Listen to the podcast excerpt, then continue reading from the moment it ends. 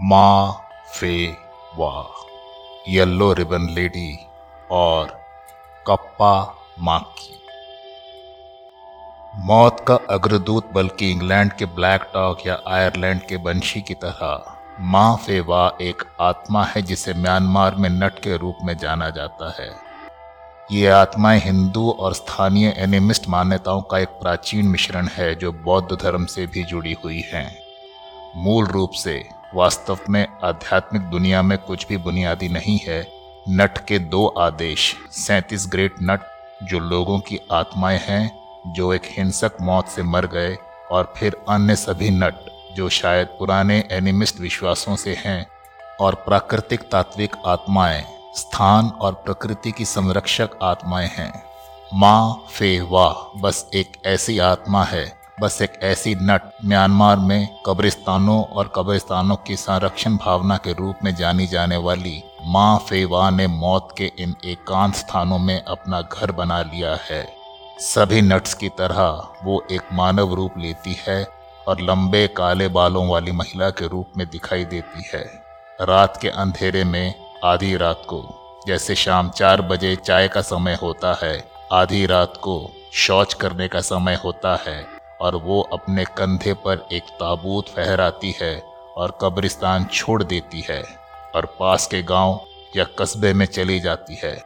मौत के अग्रदूत के रूप में उसकी भूमिका में उसके लंबे बाल, जो उसके घूमने फिरने के साथ साथ चलने वाली वर्णक्रमीय हवा में बहते हैं, वो जल्द से जल्द मरने वाले के घर की तलाश करती है। बदकिस्मती के घर पहुँचने पर वो ताबूत को उनके दरवाजे पर रखती है और जल्द ही उस घर में कोई और दुख की बात हो जाती है कि आमतौर पर एक बच्चा बीमार हो जाएगा और मर जाएगा। 1990 के दशक के उत्तरार्ध में माँ फेवा कायन राज्य में एक भिक्षु के सपने में दिखाई दिए और इन दर्शनों के माध्यम से माँ फेवा ने बच्चों का मांस खाने के अपने इरादे की घोषणा की। बहुत विचार विमर्श के बाद उपाध्याय ने सुझाव दिया कि लोगों को उसे कुत्तों का भोजन करने के लिए प्रोत्साहित करना चाहिए। इसके बाद सुरक्षा के प्रति जागरूक माता पिता ने अपने घरों के सामने संकेत पोस्ट करके अपने नवजात शिशुओं की रक्षा करने की मांग की। हमारे बच्चे का मांस कड़वा होता है, लेकिन कुत्ते का मांस मीठा होता है।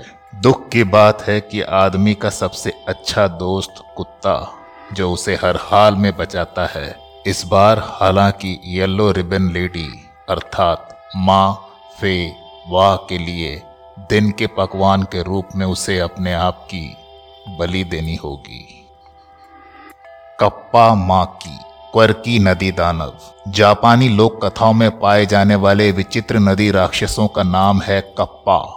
भूतों और शानदार जीवों की अलौकिक कहानियों से समृद्ध संस्कृति कोई भी सूची कप्पा के बिना पूरी नहीं होगी।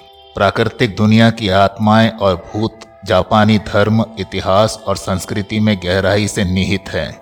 कप्पा माकी या ककड़ी रोल कप्पा को खीरा बहुत पसंद है। कितनी अजीब छोटी चीज़ें हैं। उनके बारे में कहा जाता है कि वे मोटे तौर पर मानव आकार के होते हैं और एक बच्चे के आकार के दिखते हैं। उनके पास कछुए की तरह एक खोल हरी पपड़ीदार त्वचा और उनके सिर के ऊपर एक प्लेट होती है जो जीवित रहने के लिए हमेशा पानी से भरी होनी चाहिए। ये विशिष्ट जापानी अलौकिक प्राणी जापान की झीलों, नदियों और जलाशयों में रहते हैं। शिंटोवाद में कप्पा को पानी के देवता के रूप में सम्मानित किया जाता है और उनकी मूर्तियों को कभी कभी जापान के आसपास के मंदिरों में देखा जा सकता है। कप्पा विचित्रताओं में खीरे इसलिए नाम कप्पा माकी के लिए एक बड़ी भूख होना और कभी भी एक वादा तोड़ने में सक्षम नहीं होना शामिल है। उनके बारे में और भी भयानक किवदंतियों में से ये भी कहा जाता है कि वे खोए हुए बच्चों और जानवरों को डूबने और खाने के लिए पानी में खींचना पसंद करते हैं, शायद ताज़ा कुरकुरे खीरे के साथ साइड डिश के लिए।